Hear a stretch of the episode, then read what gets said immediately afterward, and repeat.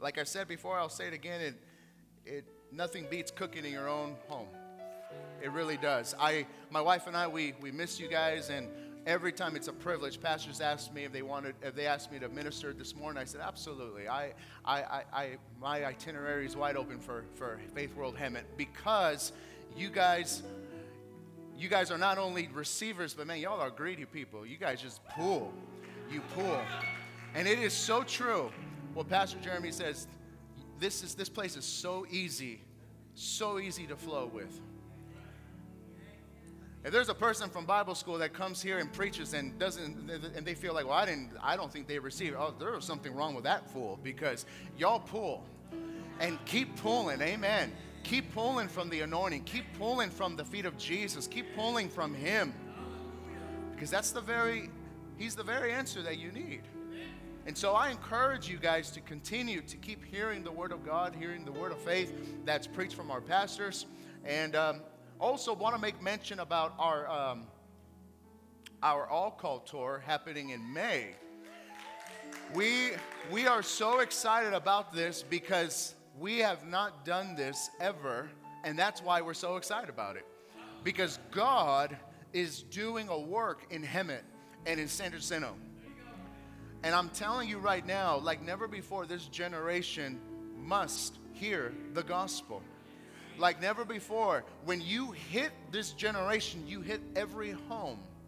And we're believing God for numerous amounts of people.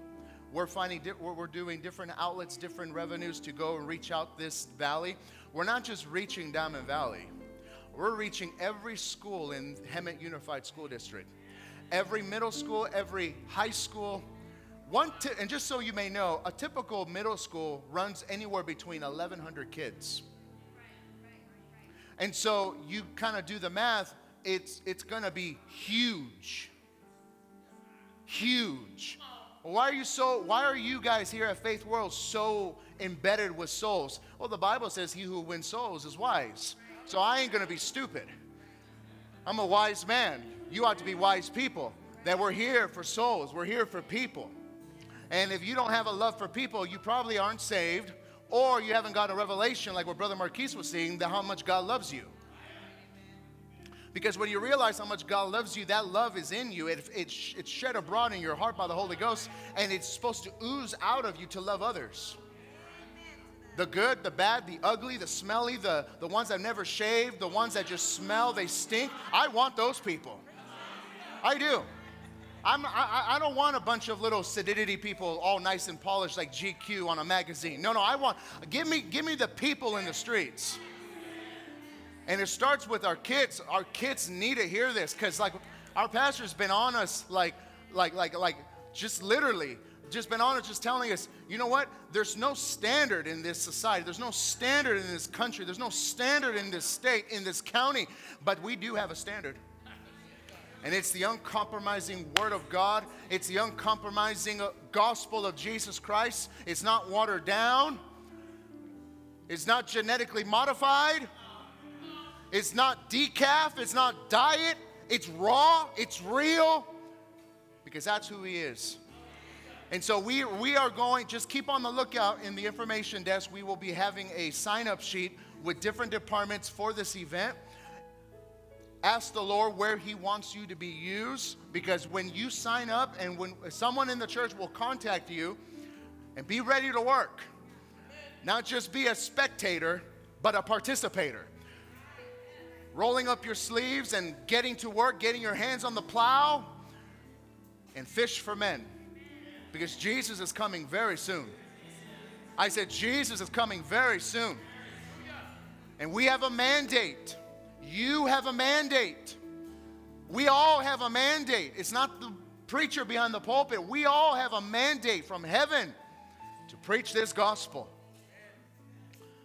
And God is counting on you. In fact, God believes in you. I said, God believes that you can do it. He believes you can preach this gospel. He's a faith God. He believes that you can do it in the midst of all of your flaws, all of your capabilities, all the things that you can or cannot do, God still believes you can do it. You can reach this generation till I come. You can do it. Just keep eternity in front of you all the days of your life. And I promise you, there will be a day that there a trumpet will sound. There will be a day where we will all be caught up together. There will be a day when these, when this, when this corruption will now bear this incorruptible body itself. And no longer will we suffer. No longer will we cry. No longer will we have any pain or anything in our physical body. But we will be present with the Lord. Oh, what a glorious day that will be. But right now, say now, we have a job to do. We have a mandate to do. We are the four, we are the front runners of this gospel and we're hitting it hard. And so I encourage you to, to prayerfully um, consider what you want, what, where the Lord wants you to go when it comes to this event. And also, we have our evangelistic workshop. Uh, what is it? Tomorrow? It is next Monday. The, it's the last Monday of every month, and so we will be having it here. Um, and so we encourage you guys to come and attend for that. Amen. Enough talk. Let's let's get into the Word. Let's make the devil mad. Amen. I want you to turn your Bibles with me.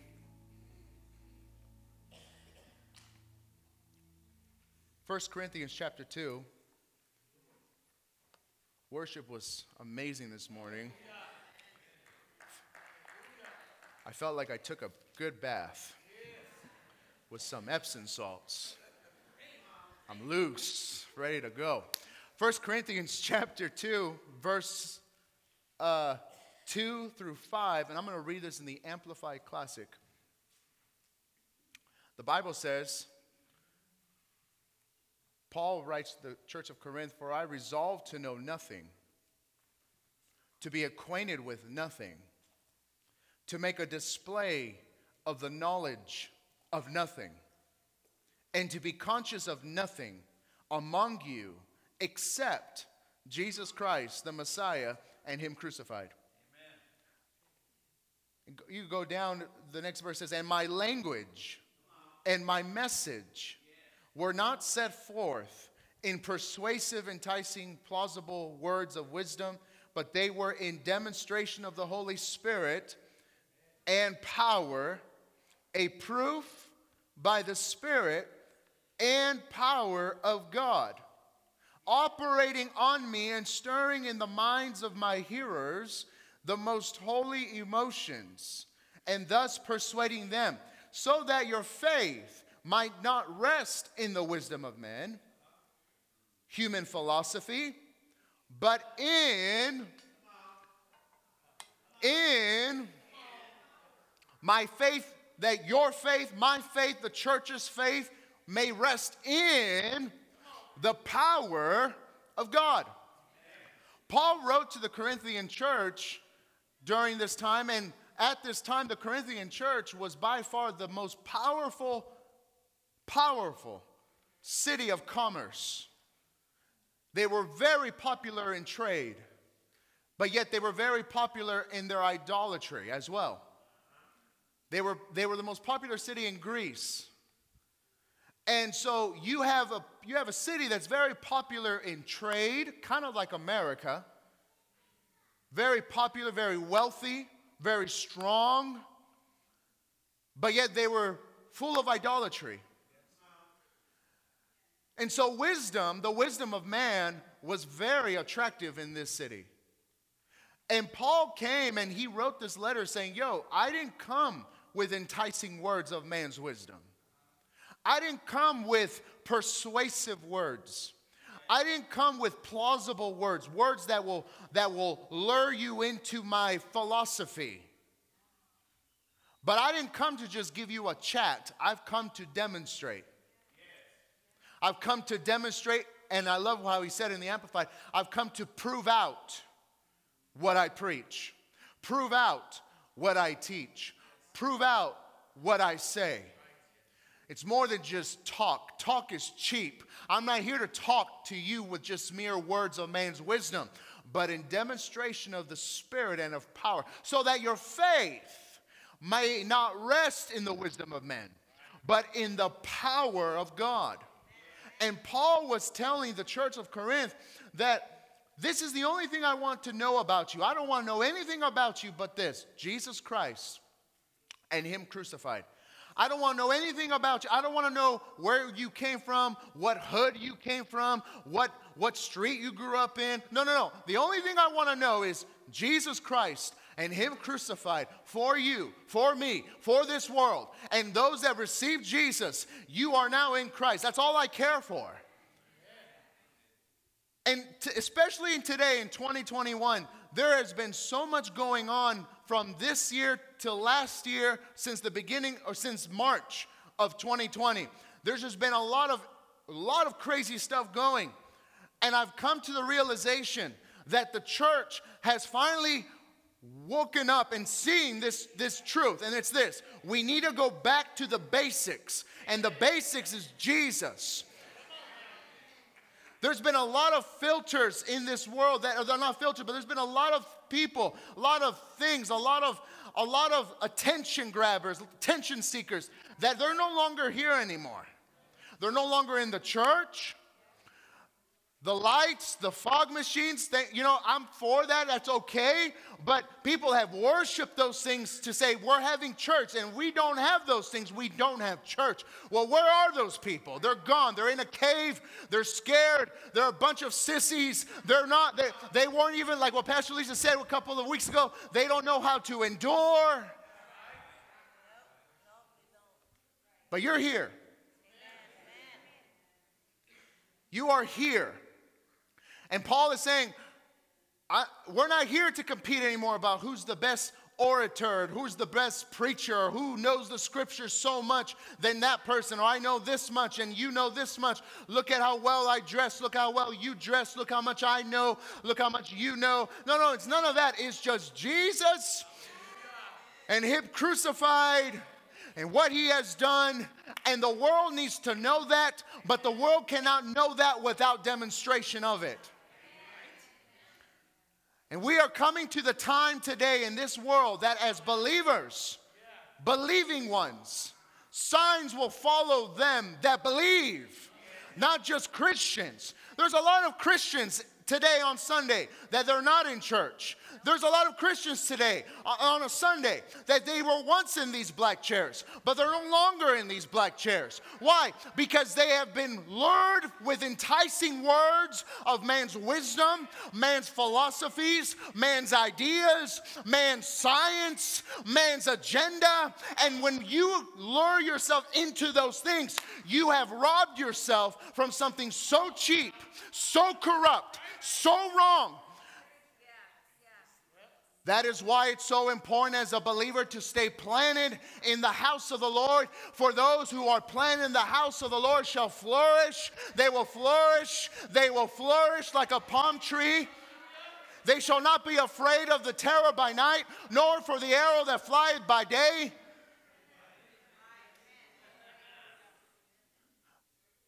You're planted. Your roots are embedded into the, into the foundation of Christ. That when you hear something it doesn't move you because you know where your standard comes from. It doesn't come from philosophies. It doesn't come from man's viewpoints. It doesn't come from man's truths. It comes from the truth of the living Word of God, the Word of God that has not changed. It is still the same yesterday, today, and forever. The same Word that God spoke in the beginning, it can still speak today in 2021 in the midst of a pandemic. I'm here to tell you something right now that the Word of God has not changed. But the problem with a lot of Christians today is that they are not in the church pews because they are embedded with another viewpoint versus what God views.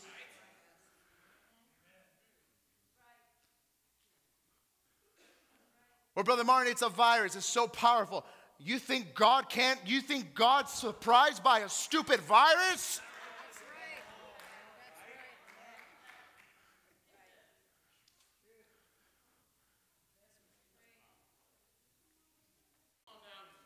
What happened to someone by the name? By, what happened to uh, what happened to these to these generals of faith that we that we actually looked up to?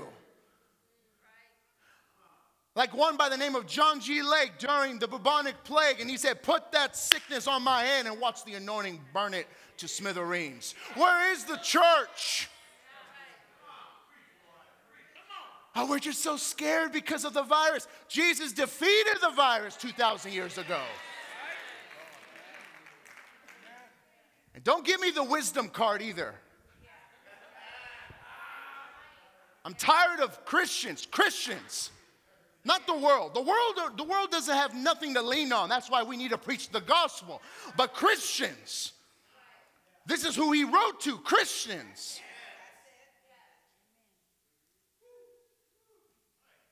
They're afraid to lay hands on the sick. They're afraid to go to hospitals. They're afraid to go to, to, to retirement centers. They're afraid to catch a cold. But the reality is this you have to see who you are because who you are is not who you really are. Who you are is you're in Christ. And Christ is not Jesus' last name. Christ is the anointed one and his anointing. And that anointing removes burdens, destroys yokes. That anointing will deplete sickness, deplete diseases. Amen. What you think sicknesses or symptoms try to come on me, you better believe it, but it doesn't last long because this man knows who he is in Christ. You ought to know who you are in Christ. A pain comes in my body. Oh, no, you don't, homie. You ain't coming in this body. No, no, no, no, no. No, no, no, no, no. This is temporary. Oh, I better, I better go get me some medicine. I don't need medicine right now because the anointing is resting in me. It is the balm of Gilead. It is Jesus Himself who is here to heal. But I'm telling you, man, I'm just kind of fed up a little bit. Can I, can I just be real with y'all? I'm just a little fed up, a little, uh, just a little bit, just a little bit, just a little bit. I'm not, I'm not going to sin. I, I could be angry and sin not. I'm just a little fed up because this is the thing. We've have, we, we have been so soaked by the preaching and the teaching of our pastors who have been preaching to us the word of faith, the uncompromising gospel, and we still got a bunch of knuckleheads that are not here no more because they've listened to plausible words, enticing words of man's wisdoms, man's ideas, man's philosophies. When, when you are rooted and grounded in God's word, no one can shake you.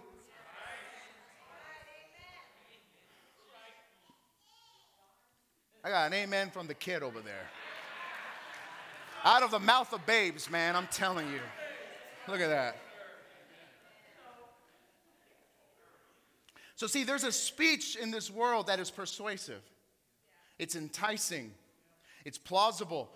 James 3 talks about this wisdom of this world. It's, it's, it, it's fleshly, it's sensual, it's devilish, it's, it's, it's earthly, it's, it's, it's not of this world. Or it is of this world, forgive me, it, it is of this world.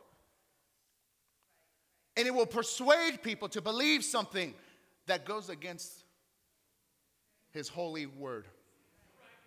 You know why we call this the Holy Bible or why we call his scriptures holy? Because holy means it's set apart, it's other, it's not like the rest of the majority. Everyone's everyone is wearing the black t-shirt out there, but this is the only one that has a white t-shirt. Or flip it around. I don't care what color. I just thought of those two right now. But whatever it may be. Everyone thinks down, this book thinks up. Everyone thinks poor, this book thinks rich. Everyone thinks sick, this book thinks healed. And this book wants to go into your heart so that you can think rich, healed, up, never down. Well, what scripture is that? He has made you to be the head and not the tail, above only and not beneath.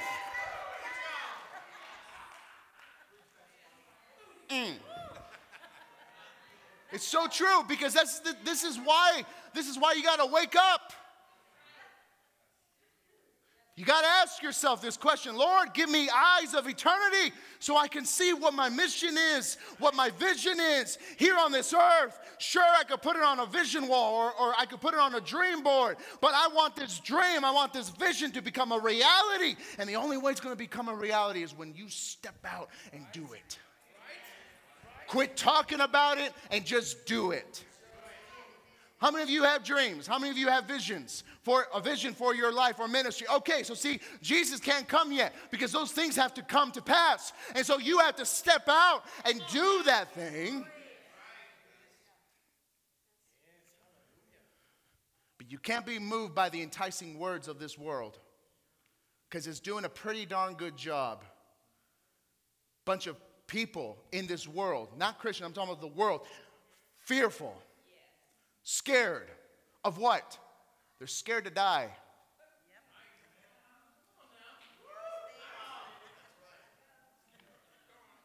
But if the church can rise up and tell them, you don't have to be afraid to die. Because to be absent from the body is to be present with the Lord. Well, who's the Lord? Oh, let me tell you about him.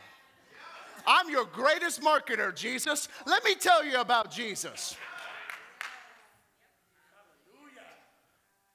What if today was your last day here on this earth? Where will you spend eternity? What, what, do you, what, what are you talking about? Well, yeah, I'm, I'm here to tell you. That's a question every person in this world is going to have to answer. That's a question every person is going to have to confront one day. Where will you spend eternity? Do you know there, you, you know there's a place after this earth? Oh, I, I, I don't know. I don't know. And you got a bunch of knuckleheads that say that there, there's, no such, there's no such thing as a hell. Well, how do they know? You're still here.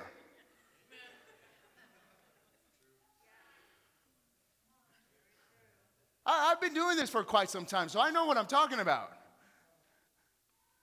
You witness to someone about the gospel, and then they just look at you like as if there's no such thing as a heaven. There's no, there's no such thing as a hell. Prove it. Did you go? Did you die?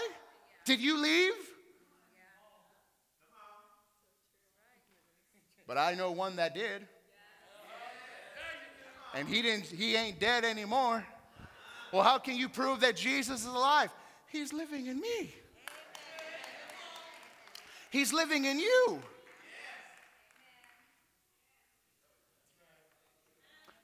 Let me share this scripture, this scripture we just read, and I'm going to read. You can put that slide up there, Brother uh, Todd. In verse 4, in the easy read version, the ERV says, My teaching and my speaking were not with wise words that persuade people but the proof of my teaching was the power that the Spirit gives. See, the world doesn't want to hear you just talk. The world doesn't want you just to talk about Jesus. That Jesus is the way, Jesus is the truth, Jesus is the life. Come on now, we are in 2021. We have a bunch of people, when they hear that stuff, they just go, Who cares? But what they need to see is the fact that Jesus is the way, Jesus is the truth, Jesus is the life. And, homie, let me show you how to demonstrate this real Jesus. What's in your body? Well, I'm dealing with some problems in my body. Well, the same Jesus I just preached to you.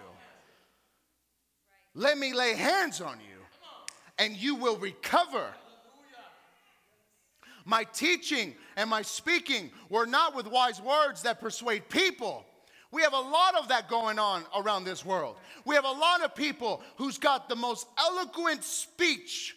They have, they're just so perfect in, in, in speech and in language. And they're just, they could just, they could just persuade you, kind of like a salesman. They know the gimmicks. They know how to make dumb people persuadable.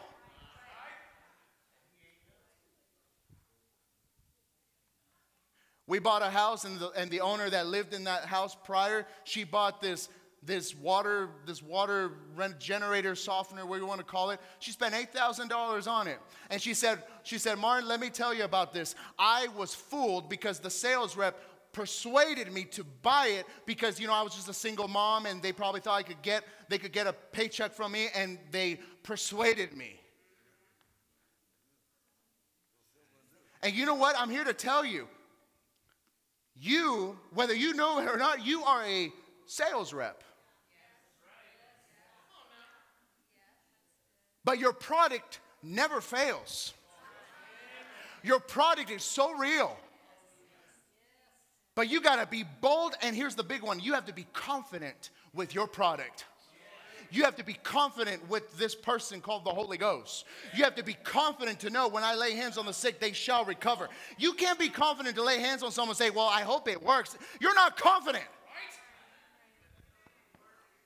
But when you see someone that's lifeless, that has no life in their body, and you're confident to know that when I lay hands on them, the anointing of God, the anointing of the Holy Ghost, when I lay hands on that person, that person will recover. That person will be made well. That person will be made whole. That person will be not missing a thing, not lacking a thing, because I know and I'm confident of what I have. Because my teaching, my speaking were not with words that persuade people, but the proof that is the very thing the world wants. They don't want you just to talk about Jesus alone, but they want you to, they're to tell you, prove it. Prove to me that Jesus is alive. Prove to me that He's the risen Savior. Prove to me the Holy Ghost is real. Prove to me that there's miracle signs and wonders happening in the four walls of the church, out of the walls of the church. Prove to me. And we're not looking for a bunch of believers right now that are just like, oh, snap, they want me to prove. Prove it. Oh, uh, Brother Marquise, tag you're it. No, no, no, no. The world needs you.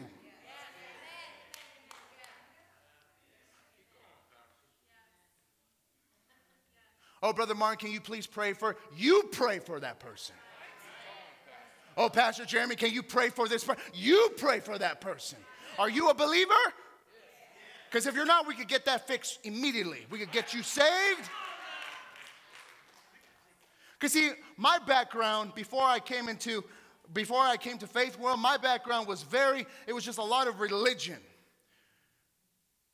Grew up in the assemblies of God, it was always about the person behind this pulpit was the one that can only do the miraculous.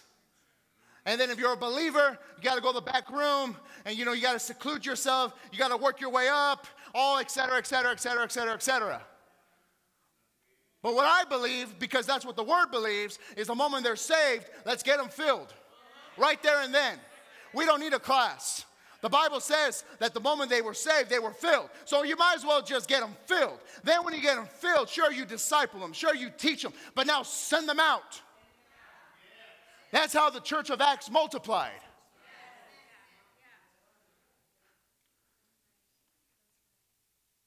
Because the world is looking for people to prove. To prove that what you're teaching, what you're speaking, is legit. And it's only going to be done. It's only going to be done by the power that the Spirit gives. Your faith must only rest on the power of God, cannot rest in this world's wisdom, cannot rest in this world's society, cannot rest in this world's culture. Because culture will change today, tomorrow, the next year, and the year after. But God's word never changes. God's word is still the same. God's word is still alive. God's word is unchangeable. And if God's word in the book of Acts, people were healed by just a simple shadow of a disciple. If the book of Acts mentioned of a church called Thessalonica where it turned the world upside down, a church in a city, just a city, turned the world upside down, then what do you think a bunch of people in a church of Hemet can do in Riverside County. We talk so much because I, I, I, checked out from Facebook because we complain so much about the world, but we don't do anything about it. So, why don't you step out of the boat of complaining and start walking on water to the water of changing? and start changing because you have the very answer. It's Jesus and Him crucified. That's all what the world needs. The world just needs to hear about Jesus, but then the world needs to see the demonstration of Jesus.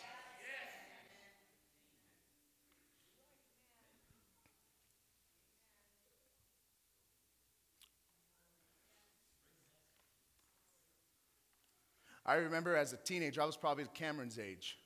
I was a high schooler, and I went to uh, Manor Care, this, uh, the retirement center. And there was this lady there. Her name was Betty, on a wheelchair. And I was doing that on my own time. I didn't, I didn't need no one. I just wanted to experiment this. Wanted to prove this with people. And there was a lady there that on the wheelchair, and she's rolling up, and she comes right in front of me, and she started complaining about her physical body. And I said, Well, sister, you know what? Number one, you know, do you know the Lord? Do you know the Lord? Do you have the Lord in your heart? Oh, yes, I'm saved. I have Jesus as my Lord and Savior. You know, that's why you have to come to the workshops because people are smart. They'll say, Oh, yeah, I go to church. That doesn't mean that they're saved. Because there's a lot of Christians today, they say, Are you saved? Oh, yeah, I'm saved. And then that's it. Okay, well, God bless you. But dig deeper. Well, how do you know that you're saved? Well, I go to church. Eh, wrong answer. Brothers, Brother Scotty, are you saved? How do you know? Filled with the Spirit, saved, confessed, above, in front of people. Yeah. I confess that He's Lord. See, that's, that's what I want to hear. Not someone that just said, well, I, well, yeah, I am. Well, how do you know? Well, I go to church. That's not the answer. The answer has to be Jesus in my heart. And so she did say that, and so I'm like, okay. And then I'm like, well, what's wrong with your physical body? She said, oh, there's nothing wrong. I'm like, well, you're here. This is Manor Care Rehabilitation Center, so you are rehabbing from something. And she said, Well, you know, I'm dealing with my joints, I'm dealing with my legs, I can't walk. I'm like, Well, do you want to walk? So you got to prove this. Do you want to walk? Well, yeah, I would love to walk. Well, let's do it. Well, what if it doesn't work? What if it does? Quit seeing the, the glass half empty, see it half full a little bit. Got the lady by the hand, and I said, Lady, when I lay my hands on you, the same Jesus that rose from the dead will quicken this body. So I got her by the hand. Give me your hand. Got her by the hand. I said, In the name of Jesus Christ, I command this bones and I command these legs to be normal and whole and healed, nothing missing, nothing lacking. Now, you devil of hell, get your hands off God's property. And did you know what happened after that? Is right after that, she was there and she was there, well, thank you, and got her little motor wheelchair and just took off. You know, as a teenager, you get pretty bummed because you're like, well, I didn't see it. You know, you watch A. Allen, you watch Jack Coe, you watch, you know, you watch these old vintage films. Man, we need to go back into that. My goodness, someone could walk into the church demon possessed. Some of y'all need huggies because you don't know what to do. It's the truth. But yeah, you paid $11 to watch in the movies and you're, you're pretty chill because you're prepared for that. But someone coming here, holy smokes, this is real. Yeah, you better believe it's real because we're not just fleshly people, we're people of spirit. And this devil got to leave. Well, the next day I go back to that place and lo and behold, you see Sister Betty. But she ain't in no wheelchair no more. What are you doing? I'm discharging.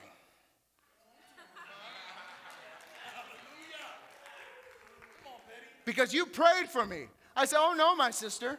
Jesus healed you.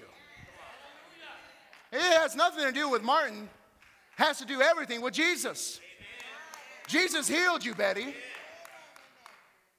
She said, I'm going to get me a sandwich. Well, girl, you go get yourself a sandwich. Go on and get yourself a sandwich. Celebrate that Jesus has healed you. And I'm telling you right now, we need to go back to those things. That's why in this world, I don't know if you know, but the world's already searched everywhere to find an answer. Almost everything has been removed, especially in this generation, it has been removed. There's no more sports. Though they try to bring sports, it's not the same. Though they entertainment's a mess. When was the last time you went to the movies? Every outlet of entertainment or distraction has been depleted, but one, and his name is Jesus. That's why, as a church, we have to go back to the basics of Jesus and Him crucified because it is the gospel of Christ that produces the power of God unto salvation. Go with me to Romans chapter 15.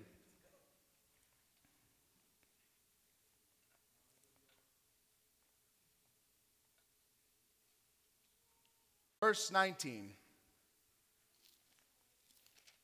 says this I'm in John. It's all right. Romans 15, verse 19 says this Through mighty signs and wonders, by the power of the Spirit of God, so that from Jerusalem and round about in Illyricum, I have fully preached the gospel of Christ. Notice that Paul was saying, I preached the gospel of Christ, but it was through mighty signs and wonders. But the mighty signs and wonders were done by the power of the Spirit of God. Friend, you need to know this. You cannot do mighty signs and wonders without the Spirit of God.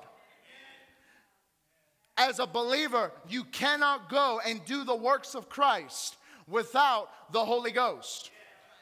The Holy Ghost is not, should not be in a box. Should not only come out on a Sunday morning service. Should not just come out, you know, typically on a Wednesday night service. The Holy Ghost is the Holy Ghost. The Holy Ghost is the is part of the tripart of the of the Godhead bodily. The Holy Ghost is the person of Jesus himself residing through the church. He is here and he wants to prove out that Jesus is alive, but he cannot do it without the church who is willing to be confident of this product, to be confident of Jesus, to be confident to know that when I go to a person who's sick, when I lay hands on them, the Holy Ghost will back me up. He is my union rep, He is there to represent Jesus. He's there to represent Jesus and Him crucified. I'm not alone in this. I'm not alone in doing the work of the ministry. I'm not alone in going to the hospital. I'm not alone going to the streets of Hemet. I'm not alone going to Walmart. I'm not alone. I have company living on the inside of me. His name is Jesus, and His name is the Holy Ghost, who is the representative of Jesus. He's here to move and to live and to have my being, and He needs to work through me, and I'm putting my whole confidence in Him because it's only Him that's going to prove this thing out. Through mighty signs and wonders, by the power of the Spirit of God, I have fully preached this gospel. Ah, why do you got to talk about the gospel? Can you talk about love? It's Valentine's Day, Brother Martin. Can we talk about love? I am actually. For God so loved the world that he gave his only begotten Son, that whosoever believeth on him shall not perish, but have everlasting life. What do you think I'm doing? I am teaching you, I'm preaching to you to give that love to people, but you can't do it without the Spirit of God. You cannot do it without the anointing. The world needs an authentic church. The world needs that authentic church. Not just a church that just preaches the gospel, but the church that preaches the gospel with signs and wonders and mighty signs and mighty wonders following the preaching of the gospel. Not just Jesus heals and then sick people leave the building, but Jesus heals and he heals. Jesus saves and he saves. Jesus is the provider and he provides. Demonstration.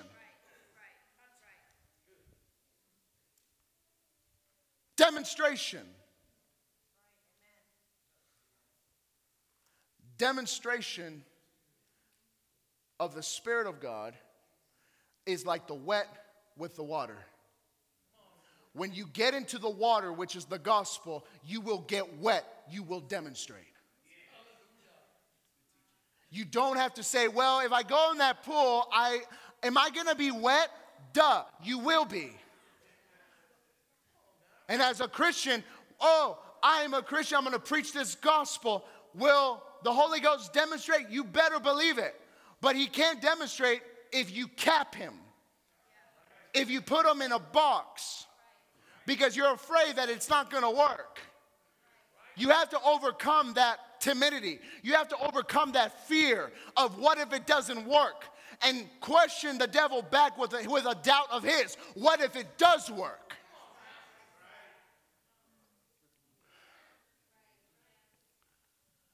Pastor Jeremy had me do an altar call here. Again, I was a teenager, and this, this gentleman comes up in this building, comes up right there where you are at, brother, right there to get saved. And I led the sinner's prayer with him, and that man was there, and I noticed he had an eyes all swelled up, like as if he just came out from a UFC fight. Like his eye was so big. And the Holy Ghost, the proved out one, said, Lay hands on him, commanded to go. And I put my hand on his eye and I said, In the name of Jesus, go. Leave his eye. And at that moment, at that moment, the moment, can I use your eye? The moment I lit, moved my hand, his eye was perfectly normal. Right here. I'm not making this up.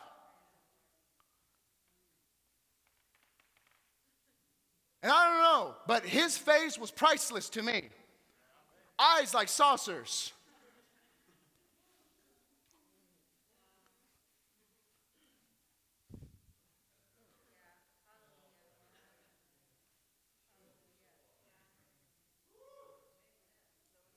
Oh my gosh, what happened? I said, The same Jesus you received just healed your eye.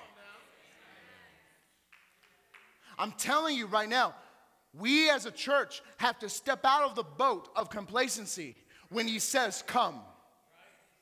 And not be like the other 11 who were scared and spineless because they, they embrace the enticing words of man's wisdom. Like, oh, we can't do those certain things because, you know, the virus will get you. Well, hello, when a church realizes how powerful she is, that the anointing is resting upon the church, no virus can touch the church.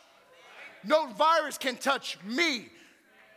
Well, how confident are you? I'm very confident because by whose stripes I was healed. And the same power that rose Christ from the dead quickens this mortal body. And there's nothing that can reside in this body because Jesus lives in this body. Well, you're telling me that, oh, I'll just leave that. Second Peter chapter 1, verse 16. You don't need to go there. I'm putting on the CEV translation says this. This is what Peter said. This is why I'm doing my best to make sure that each of you remembers all of this after I am gone. Well, Peter's gone. Is he gone? Brother Peter, are you here? No, he's not here. He's with the Lord, so he's not here. When we told you about the power and the return of our Lord Jesus Christ, we were not telling clever stories someone had made up, but with our own eyes we saw, we saw his true greatness. What Peter is saying is this that before I leave, I want to make sure that everything I told you about the power of God and the return of Jesus Christ, that we, we, we did not meet up and make up stories, clever stories that we just made up. But we saw this with our own eyes. Well, Brother Martin, how do you know that Jesus still heals? Because I've seen it with my own eyes. Well, how do you know that? Because someone else taught me that they saw it with their own eyes. And then that other person was taught by someone else who saw the power of God with their own eyes. And it keeps going from generation, from generation, from generation, all the way to Peter himself, where he said, I saw it. I saw it with my own eyes. This true greatness, this greatness of this power that's in the church. A power that can shift the course of nature. It's happened before. When Joshua was fighting against the enemies of Ai, he commanded the moon to stop. He commanded the sun to stop, and it stopped moving. To this day, NASA cannot understand where a space of time has been gone. They don't know where it's at. I know where it's at. In Joshua chapter 9.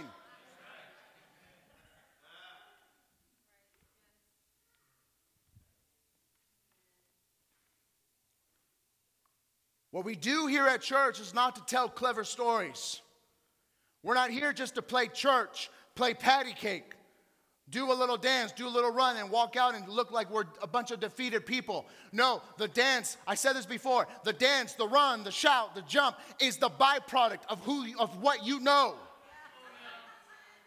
When you know that you're healed, you can't just sit there and say, Well, I'm healed. No, my God, my God, I'm healed. It's an overflow of what you know. And I'm here to tell you that the Word of God works. The Holy Ghost is real. And we are in the time, we are in the prime time of the church. Something that no disciple could ever step into. They, we are born. I know, I know you've heard this so many times. I've even said it myself, but I'm going to say it again just to get the religious people out of here. And that is this you were born for such a time as this. You are. God could have put you in 1920. God could have put you in 1840. But God just thought, I'm going to put them on 2021 because I know and I believe that they can do this. I really believe some of our generals probably could not do what we can do right now in 2021. Why? Because they weren't born for such a time as this. We are.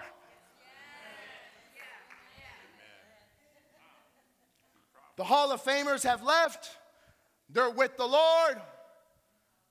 But we got a job to do. And God believes in you. God has entrusted to you the gospel, which angels wish they can do, they cannot do. In fact, Peter says they desire to look into it, but they don't, they, it's not for them, it's for you. Because Jesus didn't die for angels, Jesus died for you.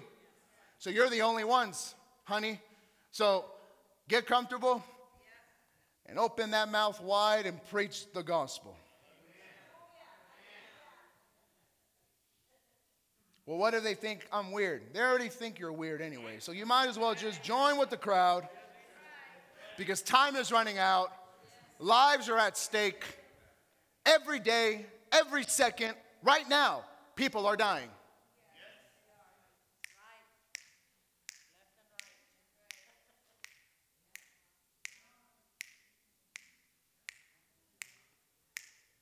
Just like that. Around the world. That's why it breeds, it, it brings peace to me when I know someone that was dear to me, that I know they were saved. When they left this earth, I'm like, God, dog, they left, but man, they're with Jesus. Dancing at the streets of gold, watching those pearly gates, swimming on, backstroking on that crystal sea water. Man, I'm, man, I, I ain't leaving yet, but I'll see you there. I'll see you there. But I have a job to do. You have a job to do. We have a job to do. And time is running out. The Holy Ghost will move. The Holy Ghost is going, and I'm, I'm, I'm prophesying this to you right now, that the Holy Ghost is going to move out of the four walls of the church. What do you think? The Holy Ghost is just going to move in a church building? Oh, no. Are you kidding me? It'll be a cold day in hell where the devil sees Frosty the Snowman if that happens. Because I'm here to tell you right now the Holy Ghost is going to move at stores, the Holy Ghost is going to move in the parking lots, the Holy Ghost is going to move in our school systems, the Holy Ghost is going to move in our educational systems, the Holy Ghost is going to move in our government systems, the Holy Ghost is going to move in those places where religious churches don't want Him. It's okay. He'll just pass them by and He'll go to another place. It's like a Holy Ghost tornado, a Holy Ghost hurricane. When a hurricane comes, what, do, what, what, do, what does people in Florida do? They get the boards. They board up their windows. Well, when the Holy Ghost comes to some of these religious churches, you know what they're going to do? They're going to call the board. They're going to call the board. We need a board meeting. We need to board up the Holy Ghost. Can we vote? Let's vote. Who wants him? No, I don't want him. Why? Because he's going to blow my toupee. Yeah, that's right. You, you look better with that toupee. And the Holy Ghost is a gentleman. He's not going to force his way into the Baptists, I mean, the, the religious people. That slipped.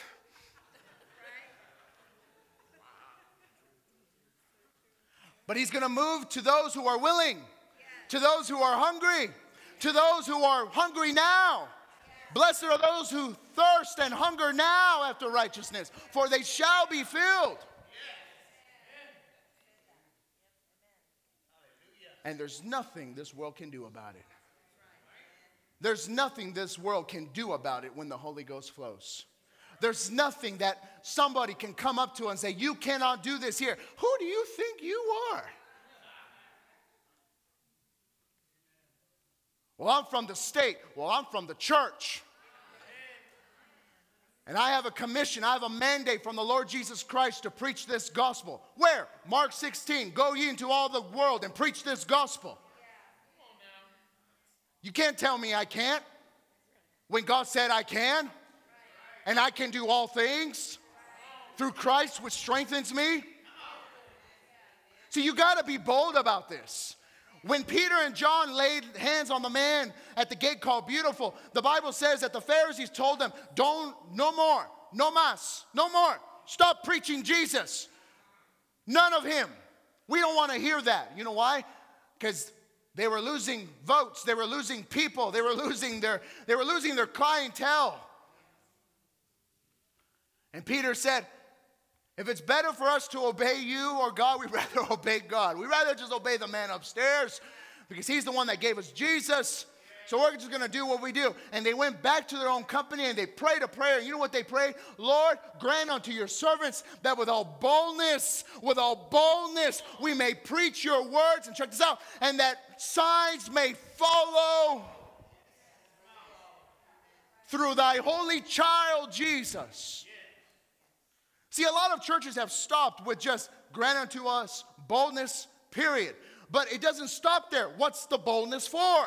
The boldness is for you to step out and to speak and to preach, but also to demonstrate, to demonstrate, to demonstrate that He is alive.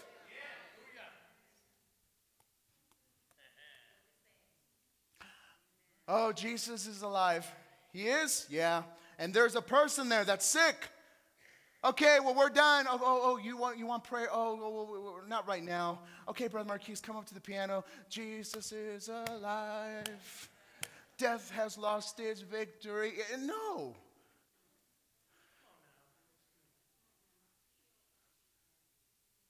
We preach that he's alive, but we demonstrate. And it's not by you, it's by the Spirit of God.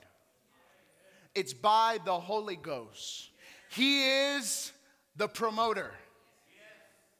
The Holy Ghost is the fighter. And you, You, my friend, are the one in the center of the ring, watching it work through you and for you in all areas. And when people say thank you for healing me, say, oh, no, no, no. Thank Him. Thank Him. Because I am not who I am without the grace of God. I am what I am, like what my brother's saying today. Because He speaks over me that I can do this. God is your greatest cheerleader. God is the one commenting on all your Facebook posts, so to speak, of your life, saying, You can do it. Go for it. Because what holds us is the timidity. Let's be real. It's fear. The fear of what you, what, what, what you, what, what, basically, what am I going to say to them? What if it doesn't work? And then we play the game. Brother Scotty, how about you pray for him? And I'll just, you know, I, I got your back. No, how about you step out? You be the leader. Christ is in you, the anointing is in you. Jesus, the head of the church, is in you. All devils of hell are afraid of this person that's living in you. The devil's more afraid of you than you'll ever be afraid of him because of the one that's living on the inside of you.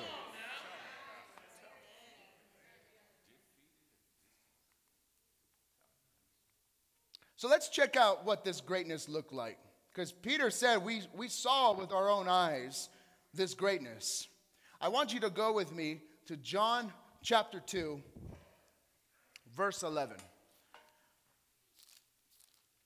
John chapter 2, verse 11 says this This beginning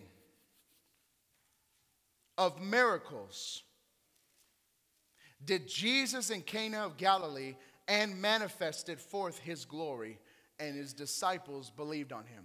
If you recall, Jesus went to a wedding. He loves weddings. I love weddings. We all love weddings because Jesus loves weddings. And his mother found out guess what? We don't have no more wine. We don't have any wine. We ran out. And Jesus is like, Well, woman, what, what's your concern have to do with me? Well, let me ask you this question. When was the last time you called your mother woman? Jesus did. And when, and when Jesus told Mary about it, Mary's like, Whatever he tells you to do, do it. In other words, she was a mom. I don't care about you, boy. You're going to do a miracle right here. We need wine. You provide wine. I've seen what you've done. You've been in my house for 33 years or for 30 years. It's time for you to get going. It's time, you know how a mom is. It's time, come on, come on, come on, come on. I know you're the Son of God. I know you could do this work. Come on. It's just a wine. You're not raising the dead here. And all the moms said, Amen. All right, mom, I'll do it. Water turned into wine. And the Bible says, this beginning of miracles did Jesus in Cana of Galilee and manifested forth his glory. See, what you are doing right now as a church, in the outreaches, laying hands on the sick, praying for people, you know what you're doing? You're manifesting forth his glory. And what does the glory do? We read it during offering. My God shall supply all of our needs, our needs, our needs, our needs, our needs, according to his riches in where? Glory. glory. So the needs of this world are met by the glory that you manifest from within. Man, that was good. That was Holy Ghost. I, man, I got to buy this tape. I forgot what I said. Did anybody write that?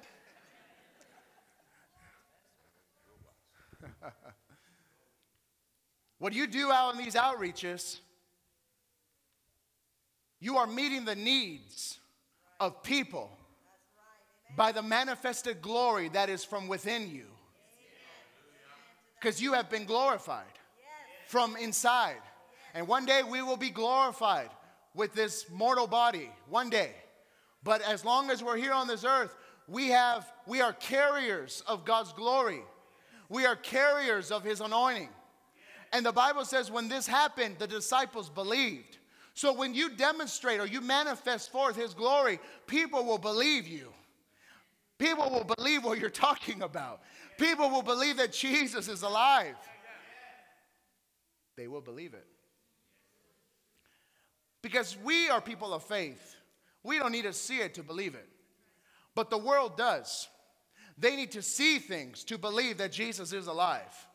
They need to see dead people raised from, the, from, from their deathbeds. They need to see people like you who once were in debt, now their debts are canceled. They want to see a marriage that is strong and they have never had a divorce. They want to see these things because this lost and dying world, they don't know anything but what's being taught through the news or through culture or through society. They've been lured by enticing words of man's wisdom.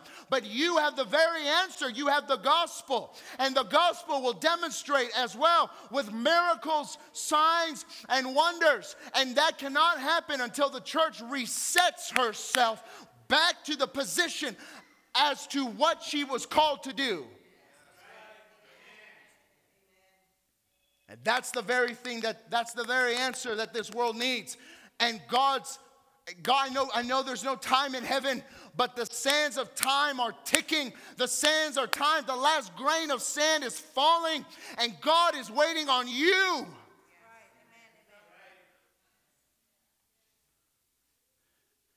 He's waiting on you to go to your workplace and preach this gospel. God is waiting on you to go to your stores as you're going grocery shopping and let the Holy Ghost lead you to the aisles and to minister to people. God is waiting on you. All my kids out there, God is waiting on you to reach another kid just as your age and reach those reach reach out the unreachable ones, the ones that I can't even reach. God is waiting on you to do this work. There's no age requirement. It's just who's living in you. At the age of 12, Jesus was already confounding people of, uh, of scholars and wise men, and he was already doing the Father's business. So, if a 12 year old, which at that time is like a seventh grader, can do that, then what have we been doing? Could it just simply be because we don't know how confident we are with the anointing that God has given to us? Could it just be that after this meeting, you're like, you know what? I've, you're right, Martin. You are absolutely right. I am called to go out and to preach this gospel. Well, I don't know how to do it. Next Monday, we have a meeting here called the Evangelism Workshop. We will teach you how to do this and do it right, where you don't have to read it from a script, it flows from your heart because you got to be relatable with people because that's how Jesus was. He was relatable with people.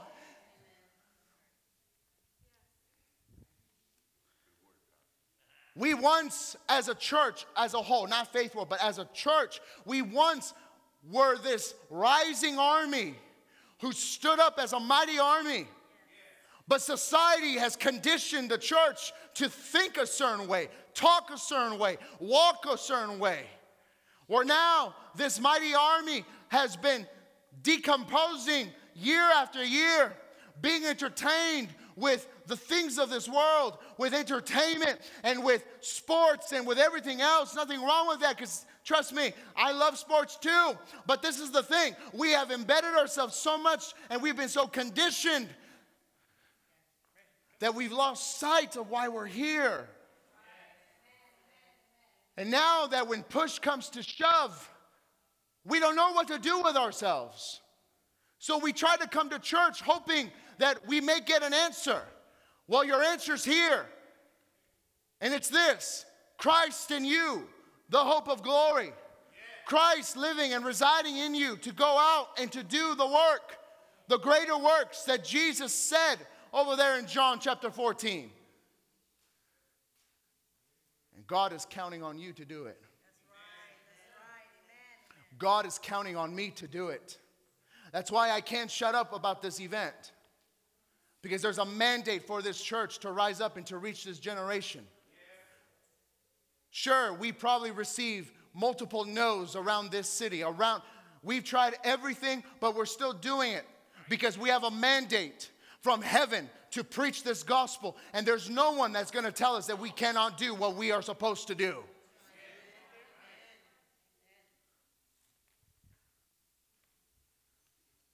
And just for a little sneak peek, this is just the beginning.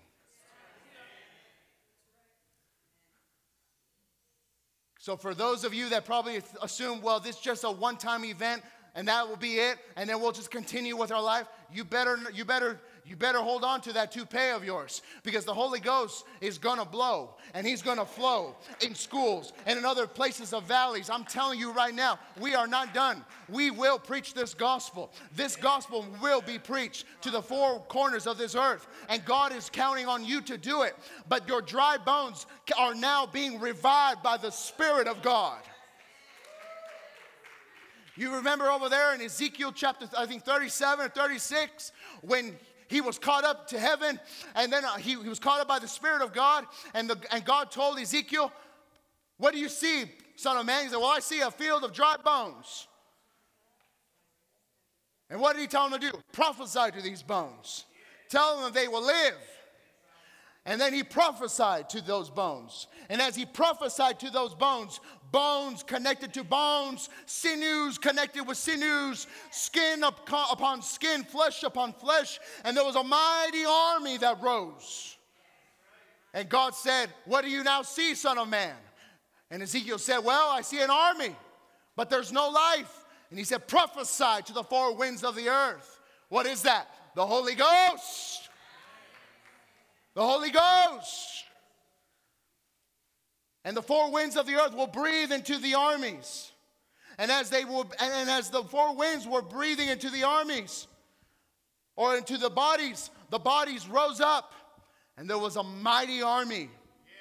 And God said to Israel that once you were dry, but now you have been revived, and you are now to go back into Israel. Israel is the place of promise. The army is the church.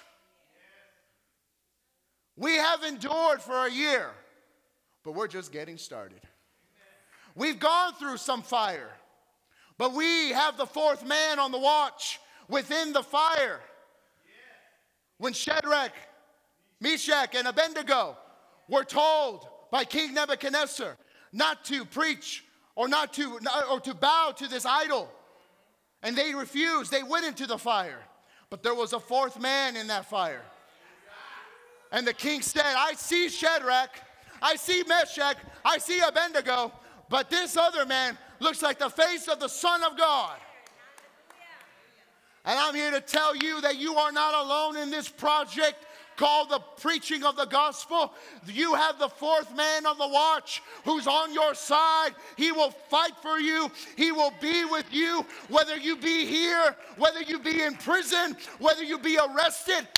Jesus is with you. He is for you. You will never be against you. When you preach this gospel, it will change lives. So, what are you waiting for? He's given you everything. He's given you His name. He's given you His word. He's given you His authority. He's given you angels. He's given you the Holy Ghost. He's given you the blood of the Lamb. What are you waiting for? You are equipped, empowered. Like how T.L. Osborn would say it, you are anointed, you are appointed for action. Woo, that feels amazing to say that. You are anointed, you are appointed for action. All of us. If Jesus is in your heart, you are just as qualified as Jesus himself. You are just as qualified as the apostles of old. You are just as qualified as any general of faith that you can speak of. You are just as qualified. It's the same Holy Ghost. And he wants to move through people who are saying, I am, yes, I'll do it, yes, pick me, me, me, me, pick me, me, me, I'll do it. At a game of dodgeball, everyone's picking their favorite players first, and then you got the ones that are terrible. And you got that little one, little Johnny. Me! Pick me!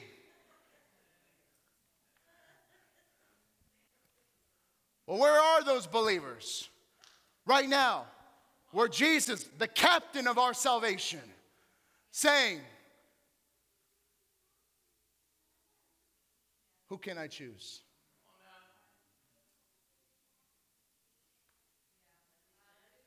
I'm not trying to be selective. I just need someone to just say, Me, me, me, I'll do it. Me, yeah, yeah, yeah, me, me, me, me, I'll do it.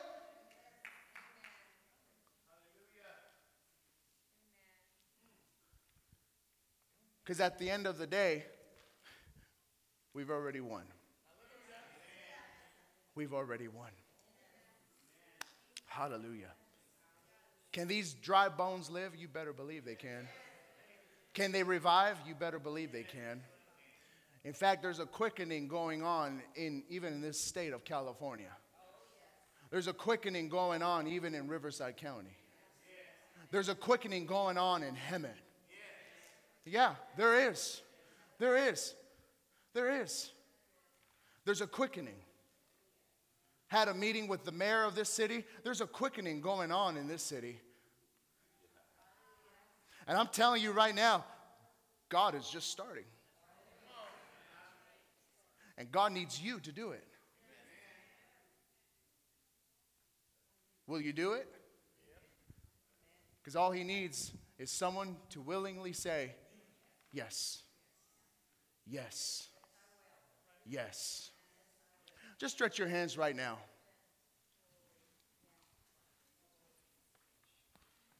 Hallelujah. Father, we just thank you.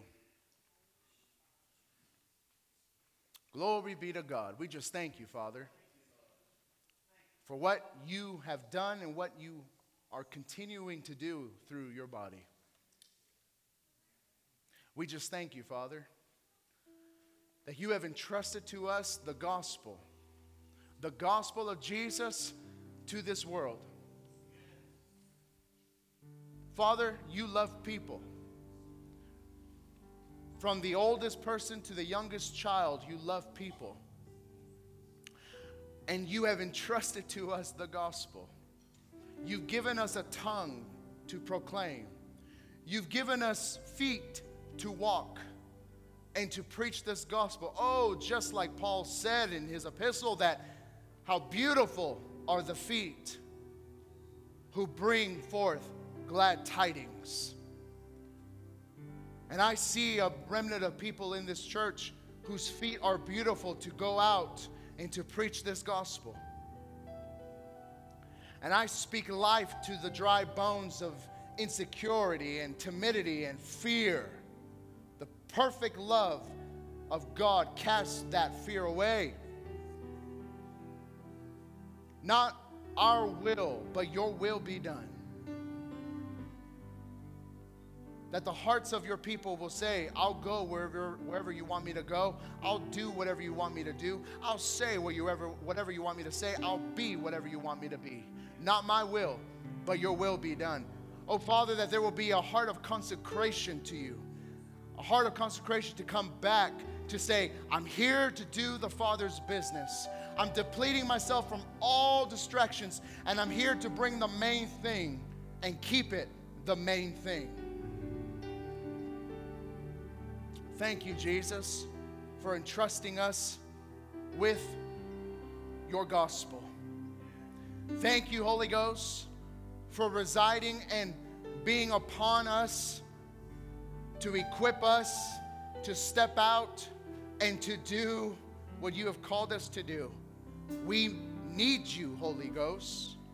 We cannot do this without you. Hallelujah.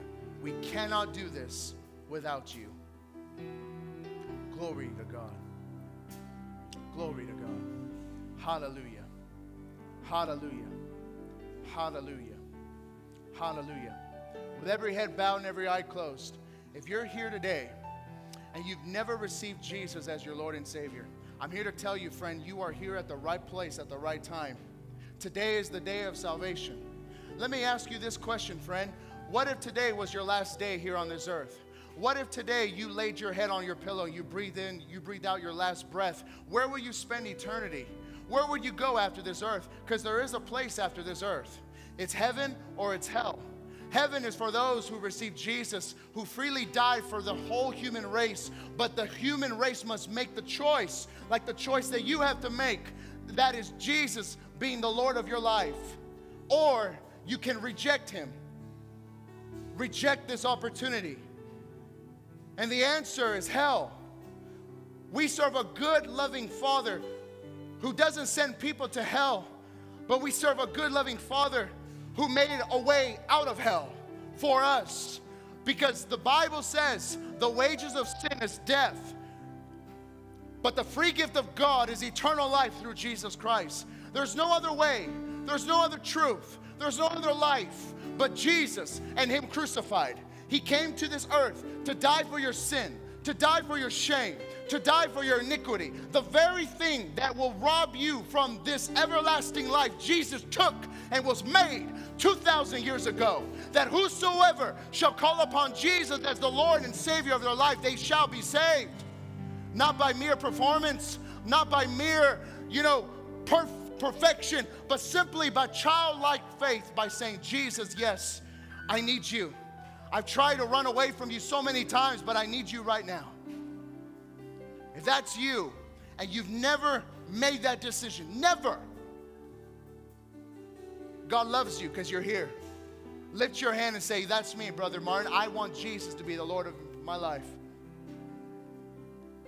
Hallelujah. Say this prayer with me. Say, Jesus, I believe that I am the Son of God. And I believe that you came to earth to die for me, to die for my sin, to die for my shame. And you took my unrighteousness and you gave me your righteousness. Thank you for forgiving me of all my sin. I am a new creation in Christ. I am in you, and you are in me. In Jesus' name, amen and amen. Lastly, if you're here, you've never received the baptism of the Holy Ghost with the evidence of speaking in other tongues. I'm telling you, if you do not speak in other tongues, you do not pray in other tongues, you need this. It's not a suggestion, it's an order from the head of the church, the Lord Jesus Christ. He told the disciples to tarry in Jerusalem until you be endued with power from on high. And that same power is available for you. Listen, you cannot be a witness for Jesus without the filling of the Holy Ghost with the evidence of speaking in other tongues. I'll say that again because we've come from various different backgrounds, but I will tell it very boldly to you. You cannot be the effective evangelist going out and evangelizing Jesus to this world without the upon baptism of the Holy Ghost. Jesus said in Acts chapter 1, verse 8, and you shall receive power. After that, the Holy Ghost shall come upon you, and you shall be witnesses unto me. You cannot be a witness without the Spirit of God. And you need it. You know why? Because I needed it. And sometimes I, could, I feel like I'm Paul. I, I'm the most unqualified person to do this. But God. God anoints his people, and he wants to anoint you. If that's you right now, I want you to come up to the front if you've never received the upon baptism, the evidence of speaking in other tongues. Anybody here, I don't want you to miss this opportunity. Hallelujah. And lastly, I'm done. This Cupid is leaving out, flying out of this church. But if you're dealing with something in your physical body, you're dealing with your, something with your physical body, you got a death sentence, a, a bad report, whatever it is, symptoms, listen, Jesus the healer is here. And Jesus will do a work that no man cannot do. Jesus will do a work that no doctor can do. Jesus will do a work that no psychologist, no psychiatrist, no therapist, no rehab center can do. Jesus is here and he's here to heal. If that's you, you need a miracle. Yeah. Thank you, Lord. Thank you, Lord. If you need a miracle, you've tried everything except Him. I'm telling you right now, if you come with just that, saying, I need a miracle in my physical body, God will meet it right now. He's here and He'll meet it right now. Anybody here? Anybody need prayer? Come up here. Anyone else? Anyone else? Anyone else? Come up here. In fact, there's someone here that you have a speech impediment. You just keep stuttering so much. Come up here too. In fact, there's also someone here that you've been having issues in your ear. There's, it feels like there's like a like a, like like like, like kind of like a ball or something in your ear. Every time when you clean your ear, you you you you you feel that. Come up here as well. Somebody here has a problem with their teeth. You've been having a toothache. Come up here right now. The healer is here. The healer is here. Not Martin Hernandez, the healer. Jesus is here. Hallelujah. We'll start over here, Brother Steve. Hallelujah. What's wrong? You're the so you're you're the tooth. I'm the. Okay. Right. Doctor tried it and it still hurts. Well, dentist Jesus is here. You ready? Lift up your hands. Father, thank you. Ha, ship la baka sefo. Yeah, yeah, yeah, yeah. A spiritual root canal in that tooth in Jesus' name. Hallelujah. What's what's uh, Oh, the another tooth. Oh, oh, yeah. You ready? Yeah. Woo. Yeah. Take, take, take, take in the name. What's up, man? Oh. What, what it's just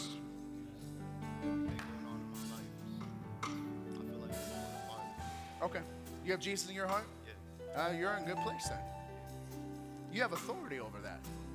You have power over that. And I was in your shoes too. So I can relate. Know what you're talking about. And Jesus is the healer.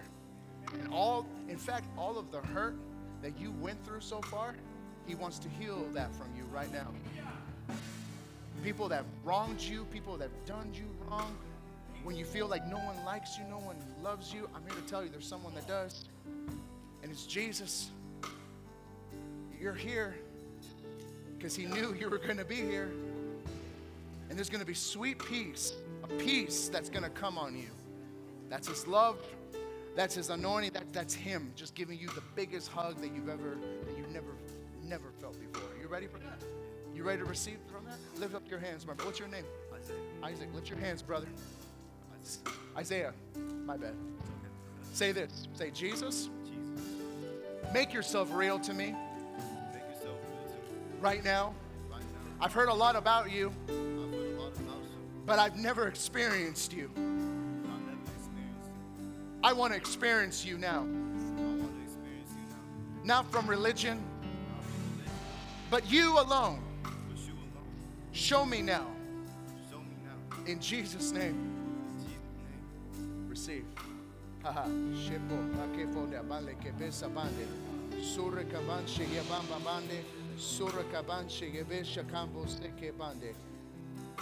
Peace, a peace, a peace that passes all understanding. I take authority over this. Get off of God's property. Get off of God's property. You devil of death, get off of God's property. In the name of Jesus, get off of his. Yes, yes, yes. Right now. Right now. Free. In Jesus' name. What about you? Were you just supporting? Okay, okay. Rosemary? Your ear? Okay. Okay. Okay. Is it that what, what I was what the word came in?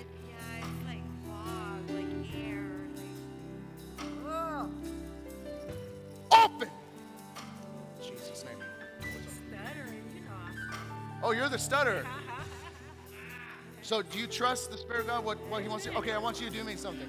I want you to get your fingers, touch your tongue. Yeah, take that. In the name. In the name. In the name. In the name. What's wrong? Um, a lot of chest pressure and asthmatic difficulty breathing, but I also pulled the ligaments in my arm. Okay. Father, total, total, total, total recovery in the name of Jesus. In the name. Thank you, Lord. Thank you, Lord. Thank you, Lord. Thank you, Lord. Hallelujah. What was it? Okay. Okay.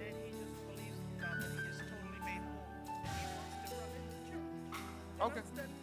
Oh. Okay. Hallelujah. In the name of Jesus.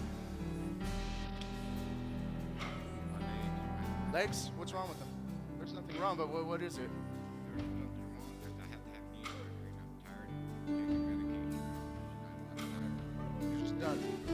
Okay.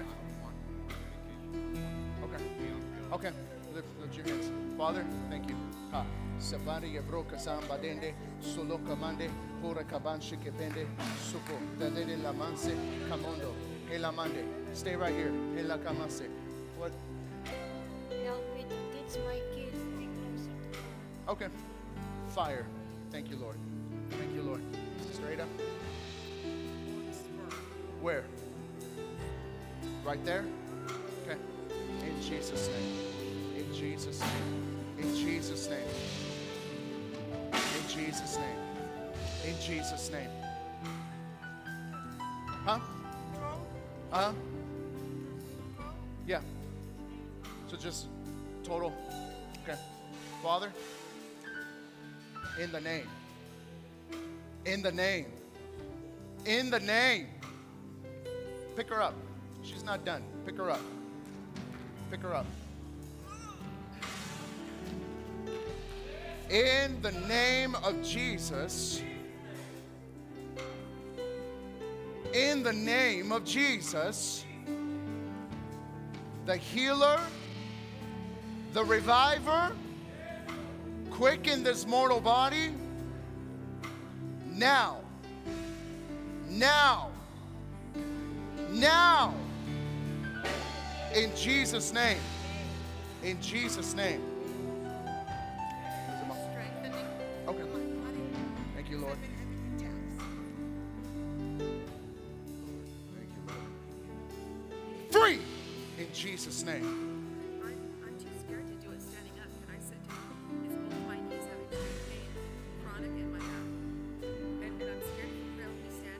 I'm gonna You don't need a fall.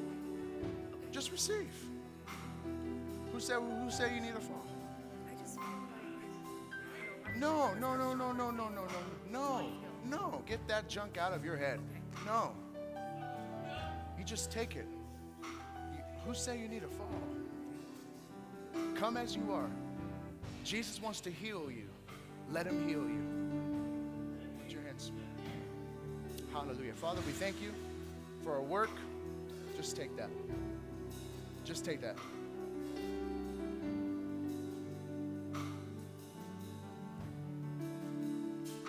Now do something you cannot, you could not do. Working out.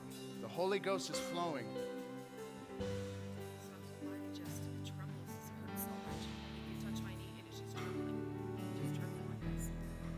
else is not a liar. He will and He is doing a work in you, my sister. Stay right here.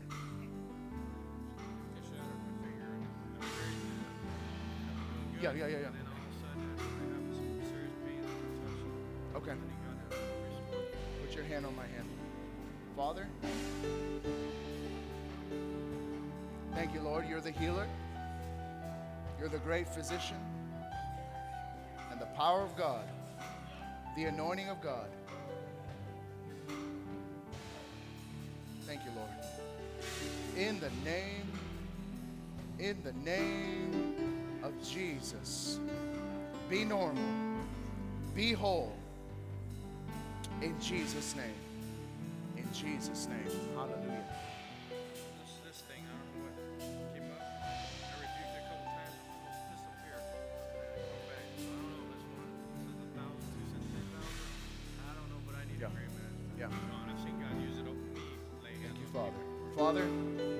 Thank you. Yes, in the name of Jesus. Be uprooted right now. In Jesus' name. In Jesus' name. You leave now. In Jesus' name. Hallelujah. Hallelujah. Hallelujah. Bless you, brother. What's up? She'll tell you, let her tell you. What's, what's wrong?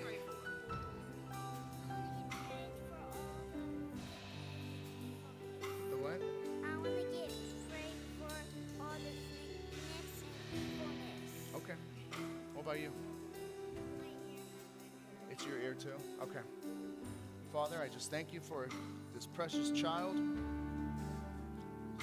Make yourself real to her, in her body, in her spirit, especially, Lord. In Jesus' name. Hallelujah. Hallelujah. Which ear? In the name, in the name, be open. Be open. Be open. Jesus' name. Well, you couldn't hear? Was that it?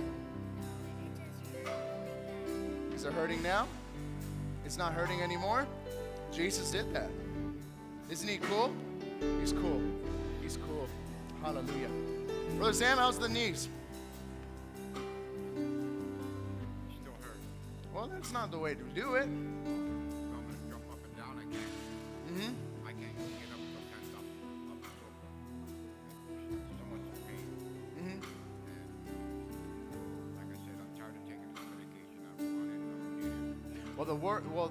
God is, has been working in your body.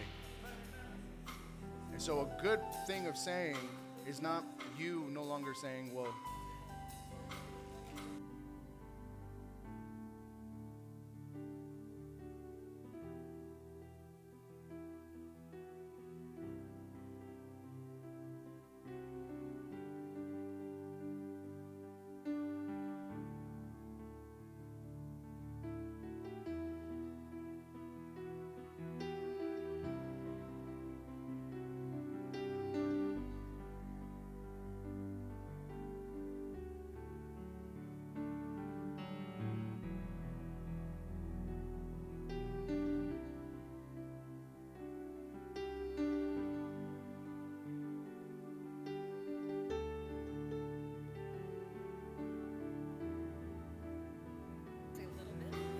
little bit?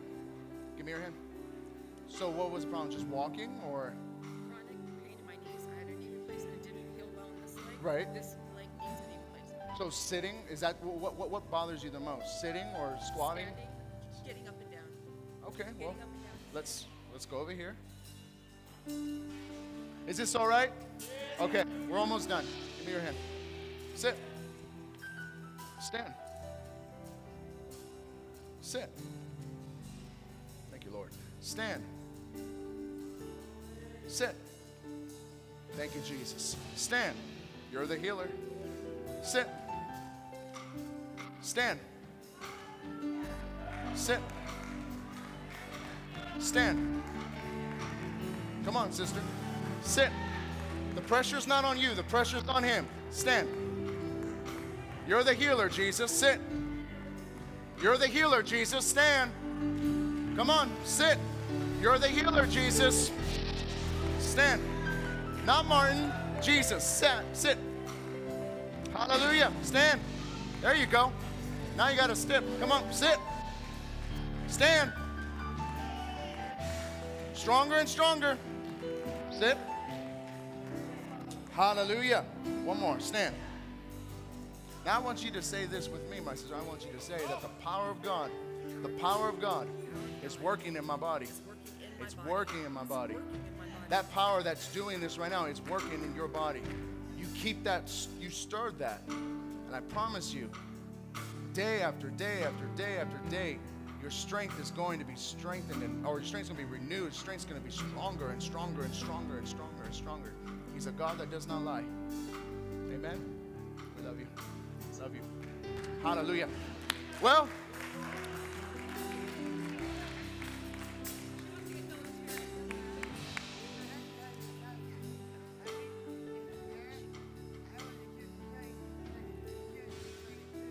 you want you, you need healing in your body. It doesn't look fine. You have a cane. Do you want do you want to walk well? You want to walk well? Because I don't like canes. But do you want to walk well? Okay. So, okay. Give me your hands. Father, we just thank you. Total wholeness and healing in this physical body. The same spirit that rose Christ from the dead quickens his mortal body from the top of her head to the soles of her feet. That her ankle bones be normal, her joints be normal, her muscles be normal. In the name, in the name, in the name of Jesus and Jesus alone, I command sickness to cease from this body. The spirit of oppression be loose and leave this woman's body in Jesus' name. Hallelujah. Hallelujah. Do you feel like walking? Do you want to walk? Here, give me that. Come on. Come on. Come here. Come here. Give me your hand. Let's go. Let's go. Come on. Come on. Come on. Come on. Come on. Come on. Come on. Come on. Come on. Come on. Come on. Come on. Come on. Come on. Come on. Come on. Come on. Come on. We're not done. We're not done. We're not done. Let's go. Let's go. Let's go. Let's go. Let's go. You couldn't do this before, huh? Yeah. Yeah. Come on. Come on. Come on. Come on. Come on. Come on. Yeah. Hallelujah. You could never do that before. Do it again. Get the devil mad. Yeah, yeah, yeah, yeah, yeah. Come on, come on. She said, she said that she could never do this before. Do it again.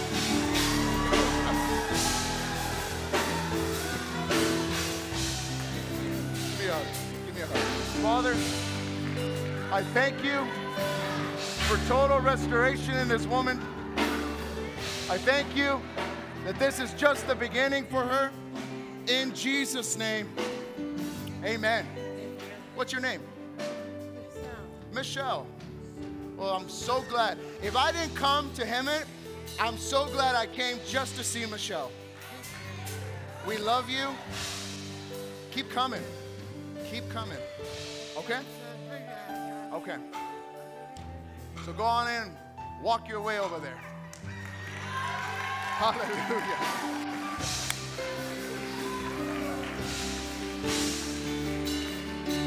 He's, she was so shocked. She she came up, she came up and she's like, I've, I, I, I've never done this before. Hallelujah. Hallelujah. Hallelujah. Father, we thank you for this service. We thank you that Jesus is exalted, Jesus be lifted up. We thank you for miracles, signs, and wonders. We thank you that you are still the same yesterday, today, and forever.